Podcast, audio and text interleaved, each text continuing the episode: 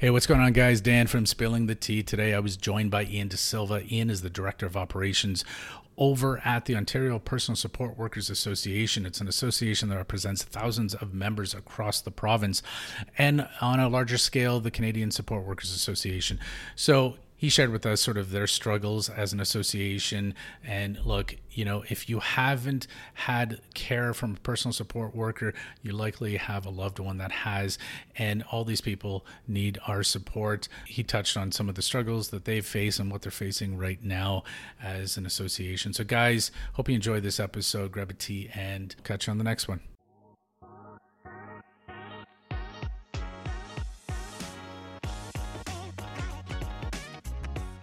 Hey, what's going on, guys? Welcome to Spilling the Tea, brought to you by Pico Mortgages. This is a podcast where we look to interview movers, shakers, hustlers, people that are inspiring, have inspiring stories, and help to push the envelope on what's possible.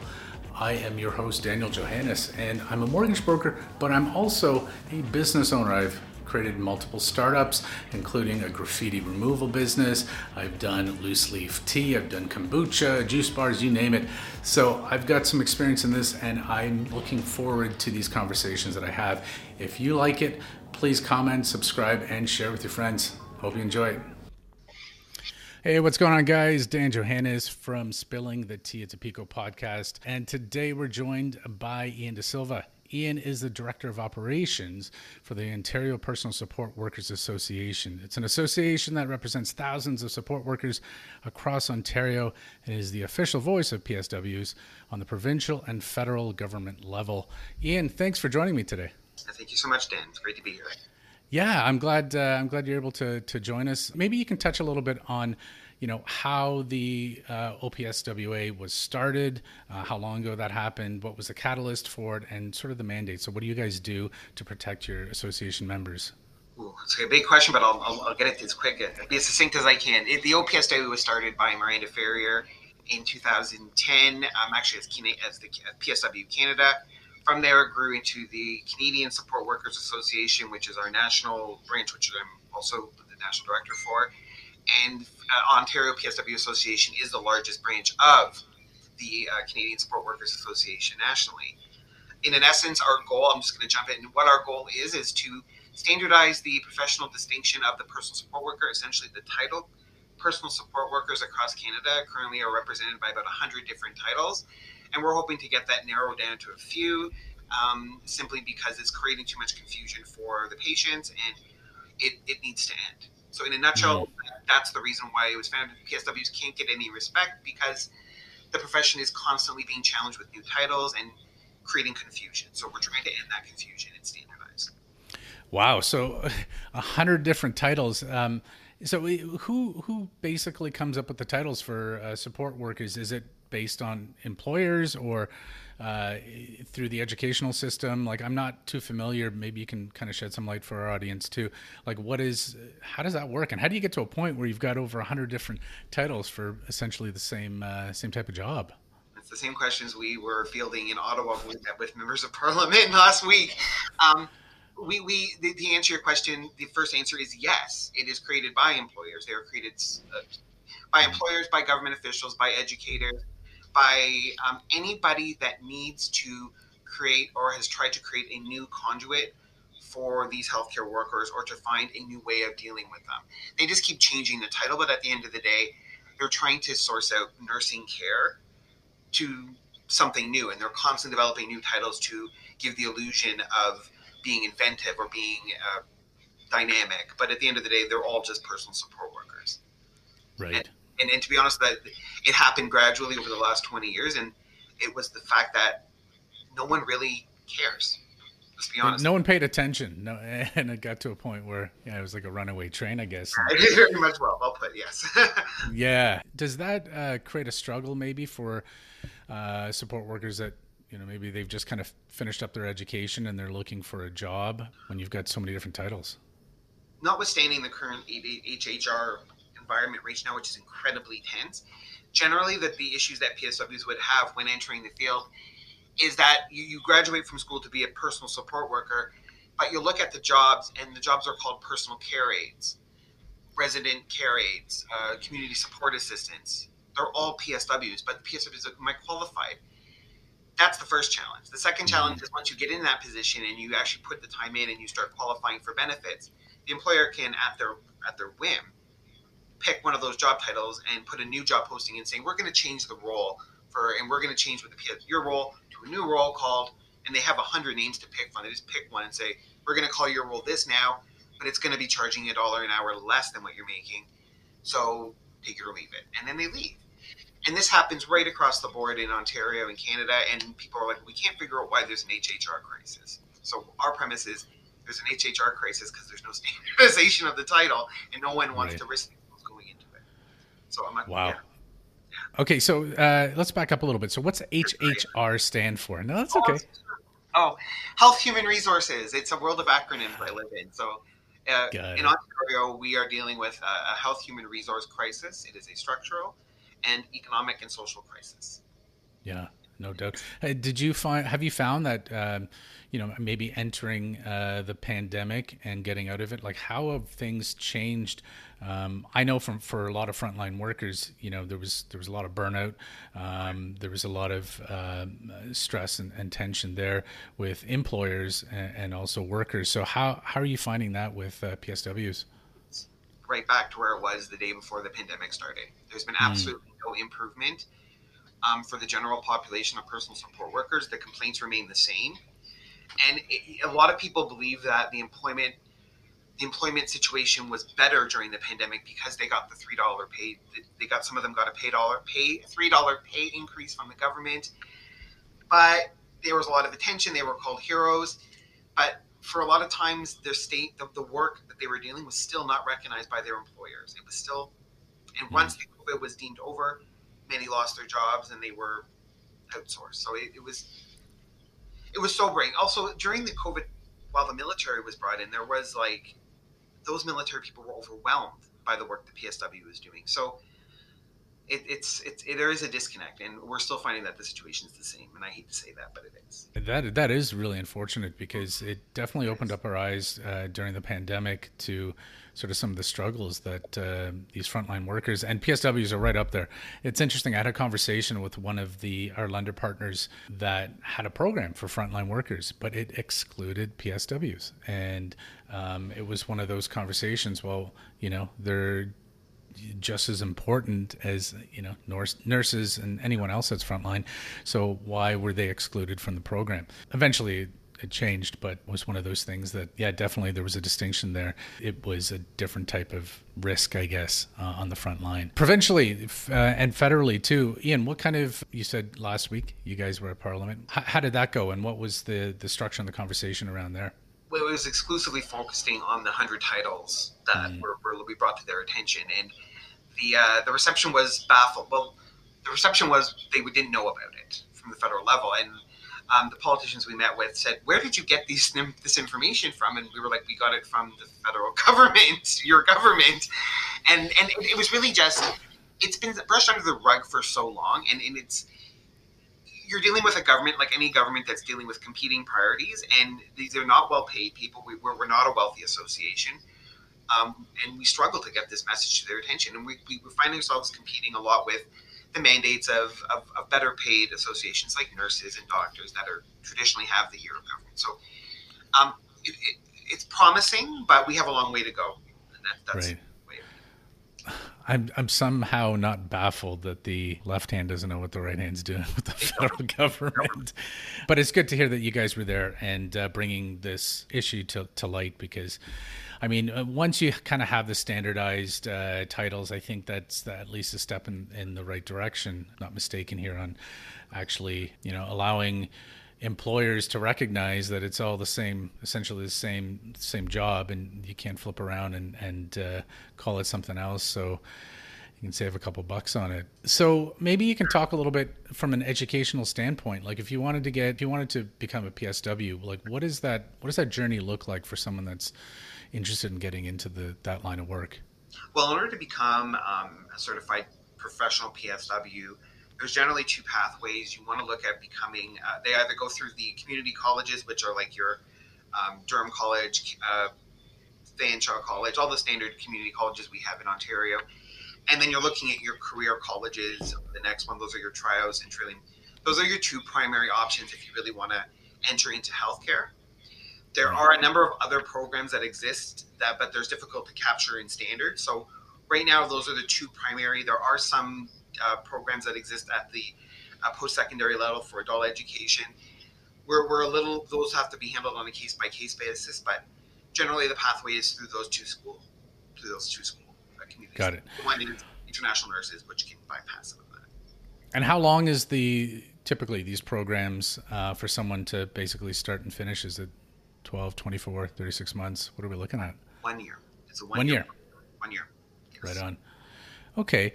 Yeah. I mean, I, I was surprised when we had our initial conversation how large the association was and how many PSWs there are across just simply our province. So you're also part, you mentioned earlier, of the Canadian Support Workers Association, which is the larger sort of umbrella of it. Are you finding other provinces that were, were experiencing the same thing where different titles for essentially the same job too?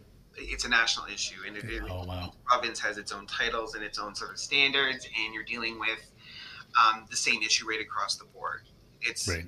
we, we, we put a lot of the concept of patient-centered first care and it, there is it's theory in government but it's not really carried out in practice because at the end of the day we don't care who our patients actually getting care from at the bedside level it's just whatever one they can throw at the dart and pick one of those lists so it is a, it transcends borders Hmm. but just to put this case in point it also transcends national borders so this is a global health issue this is not just something in canada so it, it's a global problem Yeah, so that that's that's interesting there. So outside of Canada, we're also dealing with the same sort of issue with PSWs in the U.S. and everywhere else.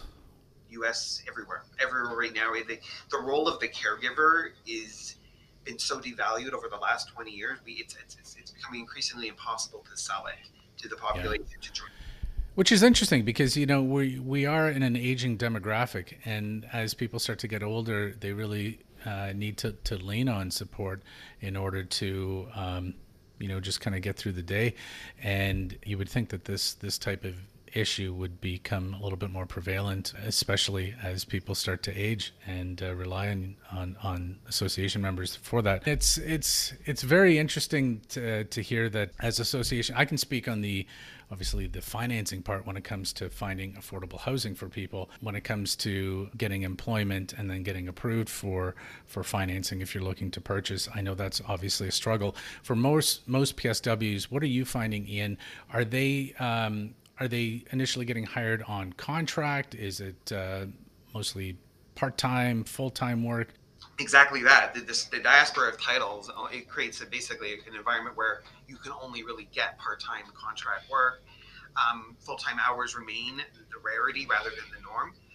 you have excellent employers that will offer full-time work. They have really good programs, um, and then you have employers that just want to do contract and they're not willing to pay full-time for whatever reason they, they can't afford it or they're not willing to invest. It, it's it's it's almost like temp workers, you know, uh, or temp agencies where the staffing agencies where they hire, but it's only for short-term contracts, and that that becomes a, a challenge too for uh, a lot of folks that want to enter um, this line of work. But you also need sort of the assurance that you can keep the lights on too, right? So it's uh, it's definitely important to make sure that. Um, uh, yeah, these these contracts are, are turned into full time positions. Now, can, maybe you can speak a little bit on how what's the difference between PSW and I know there's got to be some overlap with nurses, right, uh, in this industry. So, as far as the role goes, what uh, is there much overlap? Uh, do you find that uh, uh, I don't know what the association is f- for nurses or how many there are, but do you find that do you guys talk to to one another? Do you have similar struggles there, or maybe they're a little different? Uh, good question. Um, we do work. We the PSW is dependent on nurses for the delegation element of their profession, at least when it comes to long term care, Right. um, especially in, in government run facilities. We, we we have to do what nurses tell the PSW to do. Essentially, it's a delegated act. Um, the problem that's that really is not an issue with the nurses. The, the nurses have their own huge issues that they have to deal with. They have their own recruitment issues. They have serious um, they're dealing like we are with serious mental health struggles, trying to, to, accommodate them. They have almost like they have their own problems, and all we're trying to do is just make sure we can support them the best we can. But a lot of people aren't aware that a lot of the, the actual nursing care that they expect to come from nurses actually doesn't come from nurses anymore. It actually comes from PSWs. So hmm. a lot of people believe nurses when you go to a hospital and you're getting that personal care, um, diaper changes, catheter changes, maybe not catheter, but diaper, anything that's personal, all that personal care that you contact, that's almost that's rarely, rarely done by nurses these days. That's almost exclusively done by that hundred list of people. It, it's anything they, they're the ones that do most of that care. So when you're talking about those shortages of nursing in, in, in hospitals and in emergency rooms, what, what, what what's happening is that the nurses, and, and I have no way of proving this. It just seems anecdotal. But now that they have to do because there's a PSW shortage, they have to also do that personal care while they're doing clinical work, while they're doing triage, while they're doing reporting. They can't do it. Like no one can do that. It's simply impossible. And they're it's like I yeah, no, and I think I made my point. Sorry, yeah. And so when, when you're talking about the nursing shortage, the nursing shortage is really a PSW shortage because we're not there to support the nurses. So right, it's it's really linked. It is interlinked. And I mean, this is something that I would have thought that during the pandemic, with all of this kind of coming out, that there would have been a little bit more light shed on this uh, because they're so interconnected, basically, that entire chain of care um, uh, when it comes to, to, to this type of help. You know, how can we support the association, Ian, as uh, just general Canadians? You know, at some point in time, we all intersect with either we know a loved one or we have uh, someone or maybe ourselves uh, that would eventually need some help from uh, PSW. So, what uh, what can you sort of um, recommend that that we do to get involved with this? The simplest thing you can ask is if you have someone who's getting personal care from a frontline healthcare worker, ask them if they have membership into the PSW Association, the Ontario PSW Association I don't have a badge to show you, but normally they all carry a badge. Um, I, just, I had it when I went to Ottawa, and I can't find it. so I'm sorry, um, but uh, they they have a badge that shows that the person's been vetted. They have a criminal reference, a history check, and that they're they, they carry that liability insurance, so that you have some financial protection when that PSW enters your home. Most right. people have PSWs entering their home that do not have the insurance, that do not follow a code of ethics, that do not have a standard of care practice, that don't have anything. They just say, yeah, come in, you have a scrub, you must be regulated. You have a scrub. So, as part of the association, you mandate that all members, when they conduct their work, they have identification to show that okay, we've we've been vetted, we have the proper liability insurance. They're of a certain, you hold them to a certain standard. So, does that mean that certain employers, if they were looking to cut corners, perhaps they could hire people that weren't fully qualified or have the proper insurance and training? Absolutely. Absolutely. Wow. The part of the um, when you mentioned agencies earlier, that's one of the biggest risk elements we're dealing with in Ontario. Now, the human resources person at long-term care facilities, for example, or dealing in home care, community care, they have a list of um, of, of, of, sports that they have to go through. So the agency, so when you have a human resource, a lot of people in Ontario are dependent on the on the, the judgment of the human resource professional hiring the PSW in those facilities. Now the PSW the, the HR, the human resource person hiring that PSW, has to follow certain rules. But if they don't have enough candidates, they're allowed to hire agencies to support them. Hmm. Now, those agencies generally have to follow those rules. But if those agencies don't have enough care, which many of them don't, they contract out, they sub subcontract out to anybody they can get. Flood the market, bring them in. They they're just whoever they can find. You're at my store, yeah, let's go. You can work as a PSW and they bear the liability because they'll get the money fast from the from the LTC. They'll send that person in. At least you have a body on the floor. It happens all mm. the time. They just put a scrub on them and say go to work. And the, the human resource person is innocent of this because they assume that the con that the uh, the contract it's is, been vetted. Yeah, yeah, yeah, yeah, and it's not. There's no um, control. They don't have the power to do that either. So they're not. Right. So is there as as far as like as a mortgage broker, we, we kind of kind of go through this too because when you walk into a bank and you're sitting down with a mortgage specialist, that mortgage specialist is hired directly from that bank. Um, now they have they should have a duty of care to say, okay, well, we've gone through qualifications and and um, uh, we have our own insurance and everything, but they're not. They're essentially just employees of the bank. So you can move from teller to mortgage specialist very quickly. Doesn't mean you know exactly how to, you know, qualify a client. Your back end for the bank will take care of that. But you're providing advice and uh, you're you're setting people up essentially with mortgages. Now the struggle there is they don't have to do any testing. They don't have to do. They're they're not held to the same standards as a licensed mortgage agent or mortgage broker. So for us, we have to go to the regulatory body, which used to be FSCO, now it's called FSRA, uh, and we are licensed. And as part of that uh, licensing, we have a code of conduct we have to follow, and there are consequences for us as well too if we provide the wrong uh, service, wrong advice. I mean, we have to make sure that um, everyone is vetted right? And um, we can there is a disciplinary council as well too that takes care of people that are kind of um, you know unsavory or they they don't hold up to those standards. So uh, in your world is that something that uh, you think would help here? Uh, or is or is there something in place that just doesn't have any teeth right now?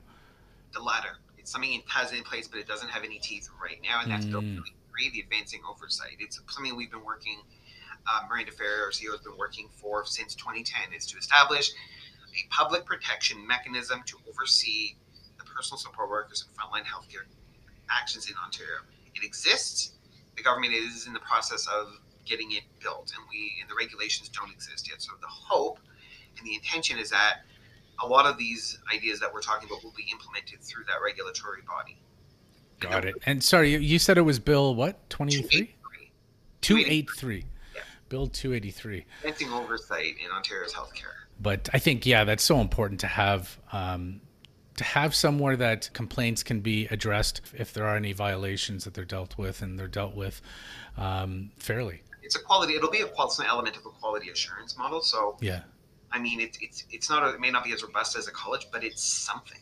It's, right. Yeah, it's a start. Yeah. That'll have and we'll be able to track information. It'd be better than nothing goes what we have now. So. Yeah.